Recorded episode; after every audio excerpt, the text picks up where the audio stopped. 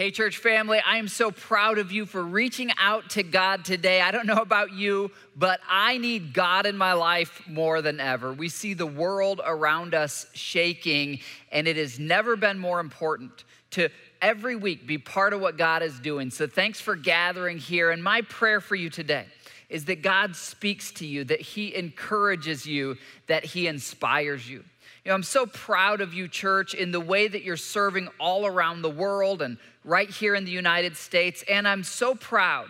So many of you have reached out to me this last week saying, John, how do we live like Jesus now? What does it look like in the midst of everything that's going on in our country to live like Jesus now. And I just want to applaud you. That is the desire that God wants us to have. That is exactly what we're called to do. And these next couple weeks, we're going to be answering that question, as we always do, straight from the Word of God. Let's start with a scripture in 1 Corinthians chapter 12, speaking to us specifically as the body of Christ, brothers and sisters. God says this There should be no division in the body now, we're gonna have different opinions on things and wear different kinds of clothes. This doesn't mean we're uniform and we're all identical, but we are united around our faith in Christ and around the teaching of God's word. The body of Christ has many parts, and all the parts should have equal concern for each other. If one part suffers, every part suffers with it. In other words, if you're walking around the house barefoot and you stub your toe really hard, guess what? Your entire body feels the pain. And this is what God is saying. Our church is a family. And when one person is hurting, all of us hurt. And when one person's rejoicing, we all rejoice. The reality is that right now, many African American brothers and sisters in our congregation are hurting. And it is biblical and it is godly for us to hurt with them and to understand their hurt. This is not merely a political or American thing, this is for us a spiritual calling to be the body of Christ. You know, there's an interesting principle in scriptures. In Numbers chapter 14, it says that the sins of the fathers will be visited to the third and fourth generation. And it's an interesting passage in your life application study Bible. You can really, really go deep studying this principle. But the idea is this ever since Adam and Eve sinned in the Garden of Eden, every new generation of people inherits a world that's broken by sin in different ways. Now, as Americans, most of us watching are Americans. I know some of you are from out of the US, and, uh, but most of us are here in the US, and we've inherited a system where we are still working through the consequences of sin, the evil of slavery. And I don't know if you've ever had an extension cord or a rope and it gets tangled up and you're trying to untangle it and it's just this giant mess. Well, if we're honest, that is the society that we've inherited. I mean, praise God that slavery has been outlawed and there has been great progress made. But those of us, especially who are white or who were raised in white communities, we've got to pause to acknowledge that there's still a lot of kinks and knots to work out in our society. And especially in the body of Christ, we're called to be a picture of Christ's kingdom where there's perfect justice and unconditional love. And so we want to strive to do this not because of culture or anything else, but because it's our calling from Scripture. So I want to ask you to start preparing your heart. Next week, I'm going to have a conversation with a pastor who most of you know. He has preached on our stage many times, Pastor Clarence Moore. Clarence Moore is the pastor of New Era Church in Indianapolis. Clarence and I will sit down actually uh, at his church and we're going to talk about what it feels like to be an African American today and how we as brothers and sisters can better love and support. You know, I've learned that I had a very big blind spot in my life. I still do. It's not enough to just smile and be nice and kind. That's a great start. But love goes out of its way to understand how others feel. And now that I have an African American daughter, and as I have gotten closer and closer with other African Americans, I've realized that I don't really understand what it feels like and the challenges they face. Let me suggest something to you if this thought scares you. There's a narrative right now in our society that says you have to choose between African American dignity or between law and order and justice. And I want to suggest to you, based on the principles in the Word of God, that the narrative that you have to pick between African American dignity or between law, order, justice, that narrative is not from God. It is not an either or choice. God is the source of all justice. So, God, of course, stands against looting. God wants police officers who are enforcing the law. He's the source of justice and order. He's also the creator of every race for which He died on the cross. Loving our neighbors and longing for social stability, these are not in contradiction to each other. And as followers of Christ, we are able to fight for the dignity and the rights of our African American brothers and sisters just as much as we fight for a society that is stable and orderly. And I just want to encourage you as you prepare your heart for next week, don't fall for this lie from the enemy that this is some either or, pick one or the other. God has called us to both. I want to just pray that right now for us as a church, and then we're going to jump into our Faith Walkers study. Father, I thank you that you are the God of order, you're the God of justice. And Lord, you're the God who, in your brilliant creativity, you made all the different races. And Lord, you love every single human being identically, made in the image of God, eternally valuable. And Lord, as your church, we just acknowledge that we fall short as individuals in truly loving our neighbors. We too often let fear guide our emotions rather than love. We too often let fear guide our spirit rather than faith. And we just pray as a church family, Lord, would our faith be bigger than our fear?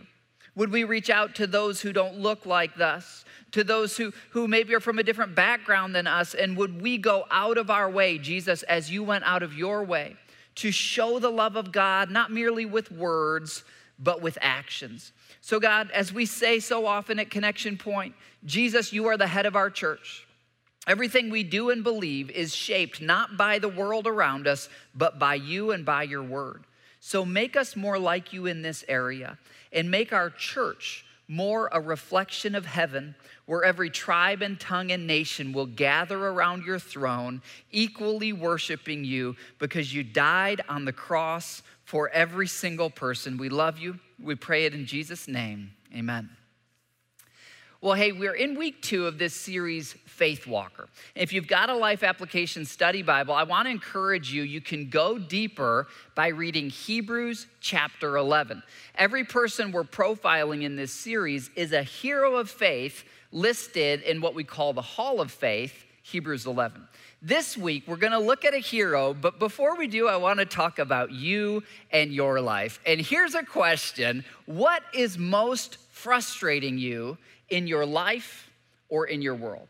Now, I know for some of you it is injustice. It's some of these big things that are going on with racism or with law and order. But for others of you, it might be something in your habits, something in your family. We've all got things that are frustrating us, don't we? And I want to invite you right now, just between you and God, be really honest. What is it that just has you frustrated in life right now? And here's what I've noticed about frustration in life there's two common responses in our human nature. One response is anger, right? You stub your toe and it hurts and you get angry, like, ah, who left that there? Right? Well, that's a normal response. In our family, we use the word hangry, especially when we haven't eaten yet and we're just grumpy because we haven't eaten. Anger is a very normal response to frustration.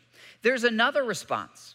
When frustration just seems too too big to be able to solve the problem, you don't know what to do, eventually you can resort to apathy.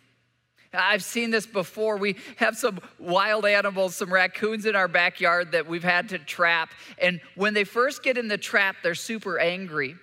And then after a little while, they become apathetic and they just get kind of worn out. I wonder where you're frustrated. Did either of these describe how your frustration has been affecting your emotions, that it's just making you angry or it's making you apathetic? Eh, here's the question that we're asking today Would you like to see God bring good from your frustration?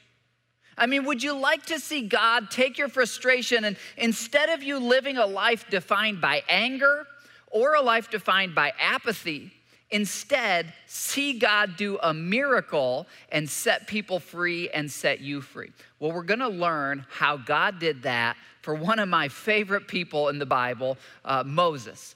Moses is one of my favorite heroes in all of Scripture because he was imperfect, just like you and me, but God chose him. And then Moses showed great faith.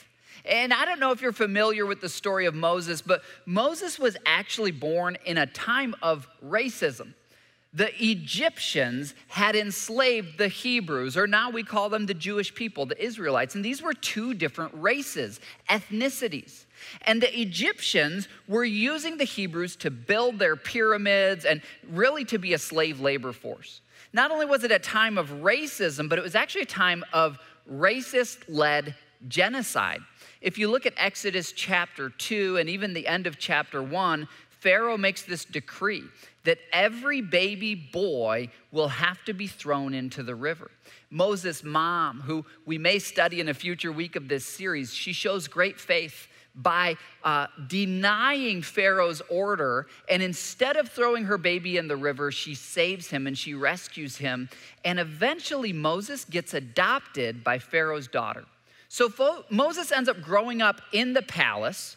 He ends up actually growing up in a kind of a life of privilege, but as he gets older, he realizes he was adopted, and then he realizes, I'm actually Hebrew. I'm actually the same race as all the slaves. And in Exodus 2, verse 11, it says this When Moses had grown up, he went out. So he leaves the palace to visit his own people, the Hebrews. And he saw an Egyptian beating one of his fellow Hebrews. This is so interesting. Moses had to grow up and he had to leave where he was raised to realize this injustice in the world and where he fit in it. And he gets so angry. Remember, we talked about when you see injustice or you have a frustration, anger is a very normal response. Moses gets so angry that he kills this Egyptian who was beating one of the Hebrews. And then Moses tries to bury the body in the sand to hide it. Well, Moses soon skips from anger to apathy. Look at this. After Pharaoh finds out, Moses flees. He just runs away. He's like, I'm not fighting anymore. I'm running for my life. And when Moses arrived in Midian, he sat down beside a well. At this point, he's exhausted. He saw the injustice. He tried to stop it in his own strength. And in his own strength, all he did was make it worse. Now he's running for his life. He gets worn out. And now he's in this place of apathy. You know, what can I do? How can I change the world? How can I set an entire nation free from an entire other nation? And Moses goes from anger to apathy. I wonder if you can relate to that. Where in your life have you been angry? Where in your life has your anger turned into apathy and you've just kind of said, you know, the problems are too big? I mean, maybe it's these things that are going on nationally, or maybe it's your marriage. Maybe in your marriage, you've just said, it's, it's, just too hard. I can't do it. Or I can't get my finances in order. Or I can't beat that sin struggle. I want to encourage you today there is such a thing as righteous anger. The Word of God says, Be angry and sin not. Jesus, you might recall, overturned the money tables when the house of worship had become a house of commerce instead. Now, God's the only one who can really be angry without sinning, in my experience, but sometimes a little bit of anger is good because it wakes us up from our apathy. And I wonder have you been angry? Have you fallen into apathy? Whether you're angry or apathetic, just like Moses, you can't fix that problem, but God can. Look at Exodus 3, verse 4. The Lord saw Moses. Do you know today, whether you're sitting in anger or sitting in apathy, that God sees you?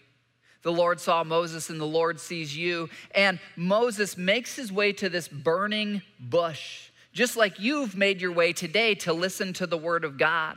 And God wants to speak to you from his word every single day. Here's how God spoke to Moses He says, Moses, Moses, and I love this response. Moses says, Here I am, Lord. I wonder if you ever said that. Will you say that today? From your anger, from your apathy, from wherever you are in life, will you say, God, I want to hear you call my name? I'm here. God, there's things in the world that I want to be part of the solution. There's things in my life that need your power. God, I'm listening. God, I'm here.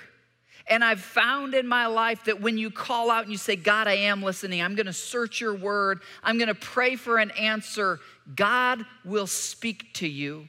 And here's what God says to Moses He says, I have certainly seen the oppression of my people. Guess what, Moses? What angered you, what frustrated you, God says it also frustrates and angers me. I've seen it. I've heard their cries of distress because of their harsh slave drivers. Yes, I am aware of their suffering. Some of you are watching this and you're suffering, and you need to know today that God is aware of your suffering. And now listen, because God doesn't want you sitting in suffering, just like He doesn't want you sitting in anger or apathy. He has a plan, and here's the plan God says to Moses, Now go. I'm sending you. I'm sending you to Pharaoh. You must lead my people out of Egypt. Now, Pharaoh wants to kill Moses. Pharaoh has an Egyptian army. Pharaoh has an entire civilization. Moses has a few sheep and a staff and a beard, and that's about it. Moses can't just go to Pharaoh and set God's people free. And so, verse 11, Moses protests to God and he says, Who am I to appear before Pharaoh? I mean, God, I was raised in Pharaoh's palace. I have a sense of how big it is, how well protected it is. Who am I to even get in there? He wants to kill me. If I show up, they're just going to shoot me at the door. And who am I to lead your people out of Egypt? God, I'm glad that you care, but you kind of came knocking on the wrong door. I can't fix this problem. And here's God's answer to Moses, God's answer to you. God says, I will be with you. Study the life of Moses, and you will find that the presence of God is one of the themes throughout Moses' entire life. Moses, after he experiences God later in life, he's gonna say, God, unless your presence goes with me, don't send me out. God, if I go and try to do even what is right and just in my own strength, I will fall on my face. God, I need your presence. And whether you're dealing with anger, with apathy, with outrage, with suffering, you've gotta, you've gotta claim this that God is with you. Through your faith in Jesus Christ, the very Spirit of God lives inside you. And not only is He a gentle comforter and a counselor and one who's with you when you feel alone against the world, but He's also the source of your power. God says to Moses, I'm going to be with you. I'll be the comfort you need. I'll be the companion you need in your fight against injustice. But not only that, I will be your power. Verse 14, after Moses gets insecure a second time, God replies to Moses, I am who I am. In other words, it was a way of saying, Pharaoh, he sits under my thumb. Pharaoh, I, I can just flick him into non existence. I can breathe and Pharaoh dies. And these problems that are far too big for you to change, these problems that lead you to anger or apathy, I'm over them. Not only am I over them, but I want to use you in my plan to fix them, to show the world that I'm alive, that I'm a God who redeems. And he says, Not only Moses, will you go and through my power set my people free, but get this by the time my people leave Egypt, the Egyptians are gonna look favorably on you and they're gonna give you gifts so that you don't go away empty handed. In other words, not only are you going to leave Egypt, but you're going to leave carrying the jewelry and the pottery and all their most expensive possessions. God is saying, I'm going to do a miracle that only I could do. Moses, I'm calling you to play a part in it. Now, here's our big idea because we live in a world where our heads are spinning with all these different voices and opinions, and you should do this, you should do this, don't do that, don't do that.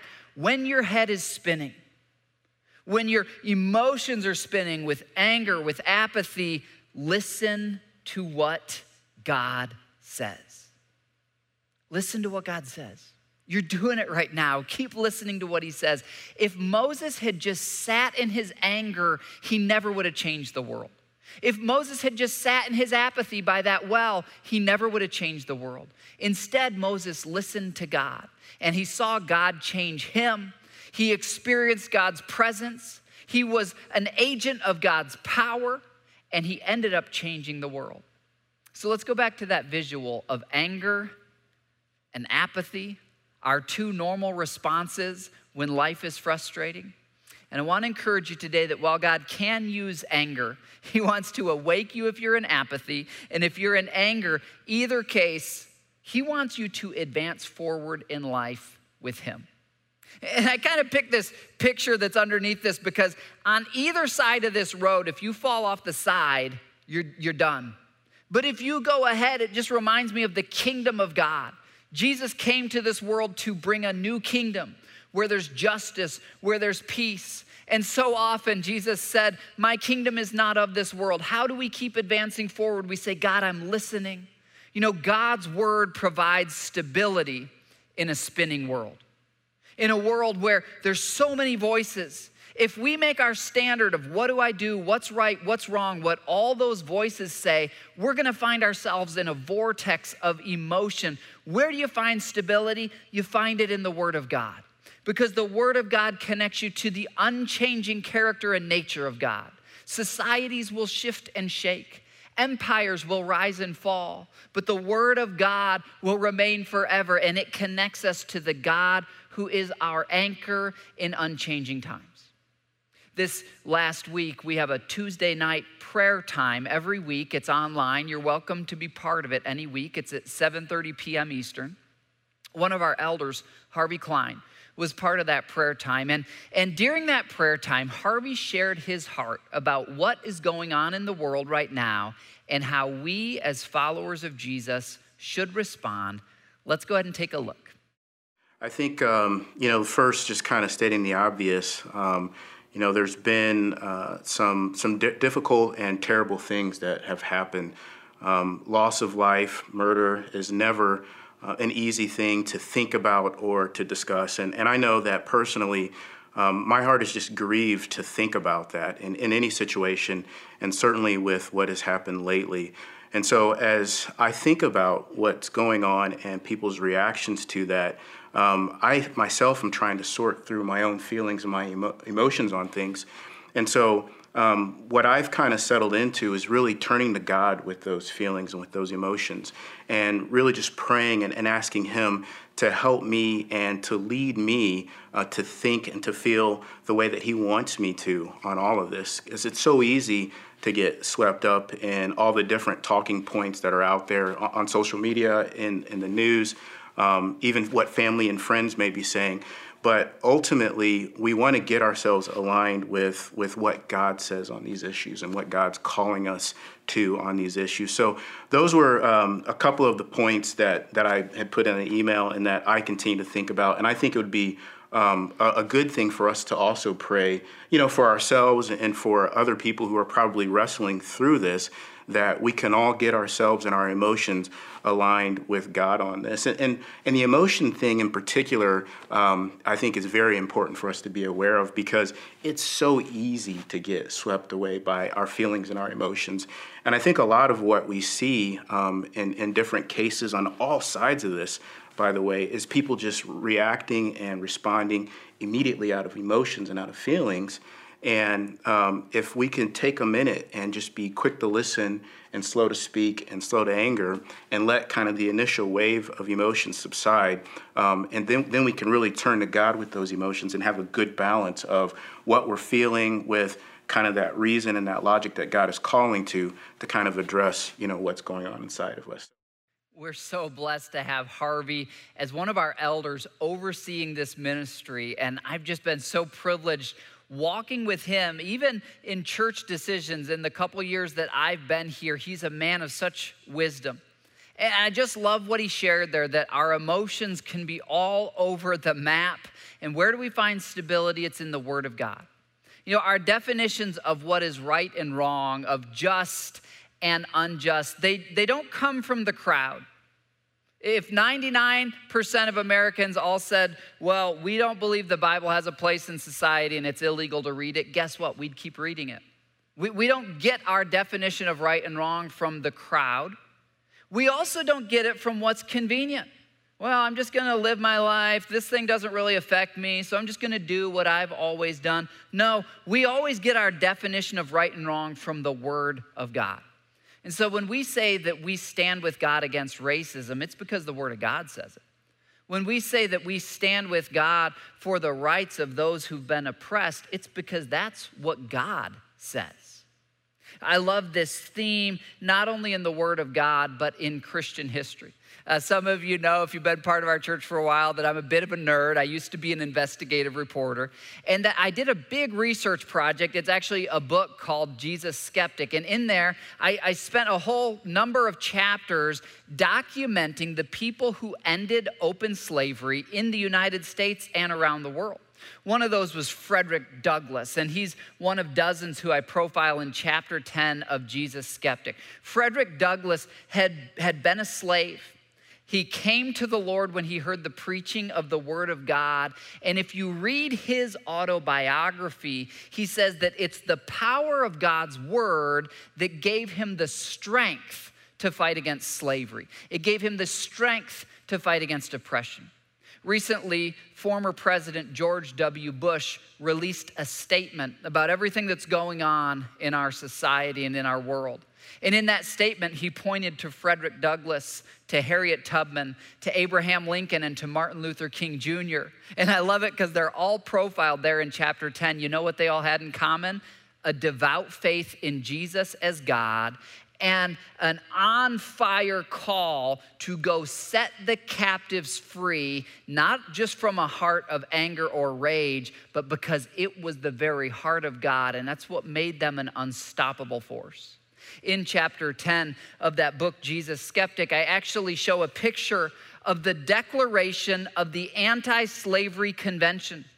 This was here in the United States in the early 1800s when a group of largely pastors gathered together and said, We will do everything we can to end slavery. And I show it in the book Jesus Skeptic that this whole top part of their declaration is Bible verses. They made their argument from Scripture.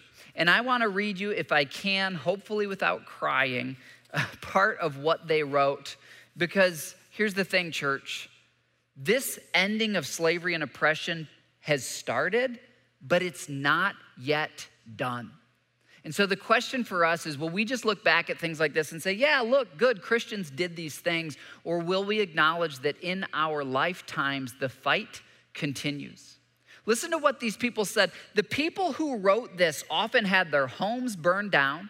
Uh, one of them, a guy named Elijah Lovejoy, three times, he was a pastor, three times his house got burnt down, and eventually he got shot and killed because pro slavery rebels hated the idea of ending slavery.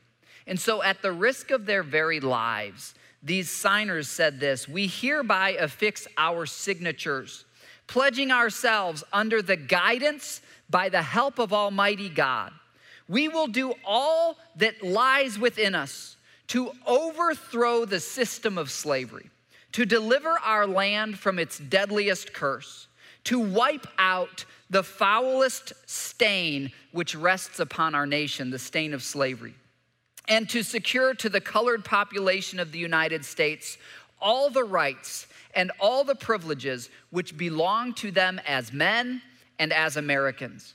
whether we live to witness this triumph or perish ultimately as martyrs in this great, benevolent, and holy cause. The people who have changed the world were not merely people who were angry, and they certainly weren't people who were apathetic. They were people who took their emotions to God and said, God, I will be your agent of change. And I believe we stand at a moment, a juncture in human history and in the history of the United States when we in the church say, Will we be apathetic? Or will we join God in his righteous cause of saying that all men and women are created equal? And that according to the word of God, all are made in the image of God. And when they're driving in their car at night or jogging through a neighborhood, they should be treated equally. Let me show you one of my favorite pictures. This is a view from the window of the Reverend John P. Rankin. I get personal about this stuff because it is in my life, but also as I read about the people who led the charge, risked their lives to end slavery in the United States, so many of them were pastors. And so much of it came out of the Word of God. And the sad thing is, too often you meet Christians nowadays who think, ah, it doesn't affect me. Why would I be worried? Well, we should be affected if we know the Word of God, if anyone is being oppressed. The Reverend John P. Rankin, this is his house in Ripley, Ohio. This is the Ohio River. And so on the south side of that river was slave territory. And, and Reverend Rankin bought this house right here on purpose because this house was part of the Underground Railroad. You see, slaves who had escaped in the South, they would make their way here by guides like Harriet Tubman. And then Reverend Rankin would use this lamp and he would signal a certain number of times from his vantage to see if it was safe for them to cross the river. And very often in the winter on ice, those slaves would run across the river. Rankin and his wife would meet them at the bottom and then they would hide them in their house. This is what we're called to do. It's intentional. It's going out. And here's the thing if the Christians before us could risk their lives, Rankin's house got burned down multiple times. Pro slavery rebels would cross the river and burn his house down. If they could do that, then those of us who are white Christians today, could we not at least listen to our African American brothers and sisters? And say, you know what, maybe I have a blind spot. Maybe I don't understand what it's actually like to live as an African American today. We do this not because of political movements, but because of the heart of God. Now let's think about Moses' story. Anger that led Moses to, to no good of an end, God was able to transform that when Moses listened to God. And in the end, God set an entire race free. He uses Moses, and the reason he's able to do that is that Moses listened and Moses obeyed. Moses listened and he obeyed, and that's the path for you wherever you face frustration. Wherever you find yourself sitting in anger or in apathy, the solution is to listen to God and do what He says. Will you join me today in doing that? I know for me, one of the applications of this is to continue to listen and obey so that my daughter, when she's my age, lives in a world, in a society where she's treated equally. Let's go back to 1 Corinthians 12. If one part of the body suffers, every part suffers with it. This is our calling. You know what else Jesus called us to in John 13? He said, Now I give you a new commandment. Believers in me, love each other. Just as I have loved you. How much did he love us? He loved us enough to die on the cross to willingly lay down his rights, to willingly surrender himself. That's how you should love each other. Your love for one another, that's what will prove to the world that you're my disciples. I got a beautiful picture of what I believe God wants to see when he looks down on his church. My family was recently visiting some friends up in Michigan. They've got a cottage on the lake, and they put out this mat in the water. It's this giant mat, and because it's floating, if you try to walk on it or crawl on it, it moves. And so my three kids were out there, and I saw them, you know, kind of wobbling around, and I was thinking, man, what a metaphor for life right now. I mean, in the last week, I've talked to business owners who had their businesses looted. I've talked with police officers in our congregation who we love and who we stand with who are more afraid for their lives than ever. And I've talked with so many African American brothers and sisters in our church and in our community who say, John, we're not behind the looting, we're not behind the destruction. The peaceful protests are so big, but it's getting overshadowed by the violence and people who don't even understand that the system's still not fair. They're just using now these this looting to say, oh, we don't even need to look. And and everyone, the world's shaking under us, isn't it? And apart from God, our natural response is to say, Well, I'm just to defend myself. Who cares about anyone else? But I, I, saw my kids out there wobbling around, and then I looked out and I saw this. And when I saw that, you know, I was standing on the deck of this, this little cottage. I just started, started to cry. Because this is what God wants to see. You know, this is what God, He just wants us to grab each other's hands. It's not that hard. Uh, but especially those of us who maybe you've only ever lived in the suburbs and you've only ever been surrounded by white people, guess what? You really don't know what it feels like to be an African American until you say, hey, I just want to listen. I'm not going to interrupt with, well, maybe he was doing something, or maybe there's a reason, or he shouldn't have been there at that time. Uh, for once in my life, I'm not going to interrupt. I'm just going to listen. And I loved it after my kids grabbed hands, they stabilized each other. And then they grew even closer. And I just love this picture of my youngest right there in the middle, and all three of them holding on to each other. Here's the thing we are the body of Christ. And there's no place on earth that should be a better picture of heaven than inside Connection Point Christian Church or any other Bible believing church where we will love with actions, where we will listen with empathy. And when we have frustration or anger or even apathy, we will say, God, speak to me. I will listen and I will obey. Lord, I pray right now for every person in our church family. As the world cyclones and spins around us, God, we want to hear your voice. And so we just call out like Moses, Here I am, Lord. Lord, I'm here. Speak to me. Call my name.